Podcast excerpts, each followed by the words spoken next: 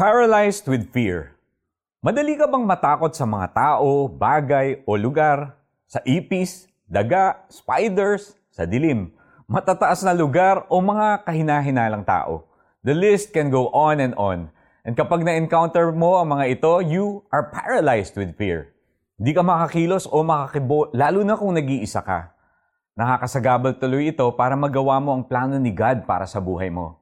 Well, sabi ni God sa Romans 8:38 to 39, For I am sure that neither death nor life, nor angels, nor rulers, nor things present, nor things to come, nor powers, nor height, nor depth, nor anything else in all creation will be able to separate us from the love of God in Christ Jesus our Lord. Physical man o spiritual things ang kinatatakutan mo, makakaasa kang hindi ka iiwan ni God. Kapag isinapuso mo ang katotohanan ito, magbibigay ito sa iyo ng sobrang kapayapaan, tapang at pagtitiwala kay God. Siyempre, kailangan mo rin namang harapin ang mga bagay na kinatatakutan mo with proper awareness at caution. Halimbawa, takot ka sa mga matataas na lugar. Maingat kang umakyat sa building na may maayos na railings, kahit sa third floor lang. Isungaw mo yung ulo mo at tumingin ka sa ibaba. Sa simula, makakaramdam ka ng pangihina o pagkahilo, pero dahil nagtiwala ka na kay God, maniwala ka na kasama mo siya sa lugar at oras na natatakot ka. Mararamdaman mo na lang na lumalakas ang loob mo at nawawala na yung iyong takot.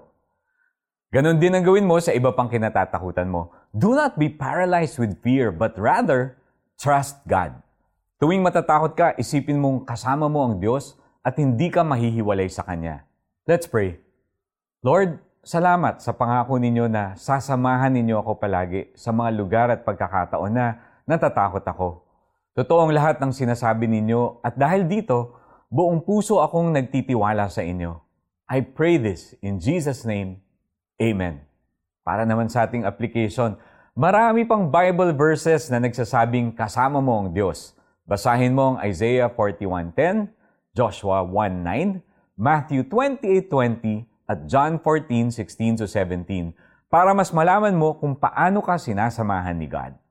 Sapagkat natitiyak kong walang makapaghihiwalay sa atin sa kanyang pag-ibig, kahit ang kamatayan, ang buhay, ang mga anghel, ang mga pamunuan o ang mga kapangyarihan, ang kasalukuyan o ang hinaharap, ang kataasan, ang kalaliman, o alinmang nilalang ay hindi makapaghihiwalay sa atin sa pag-ibig ng Diyos na ipinagkaloob sa atin sa pamamagitan ni Kristo Jesus na ating Panginoon. Mga taga Roma 8:38-39. This is Iko Gonzalez. Have a happy Jesus-filled day today.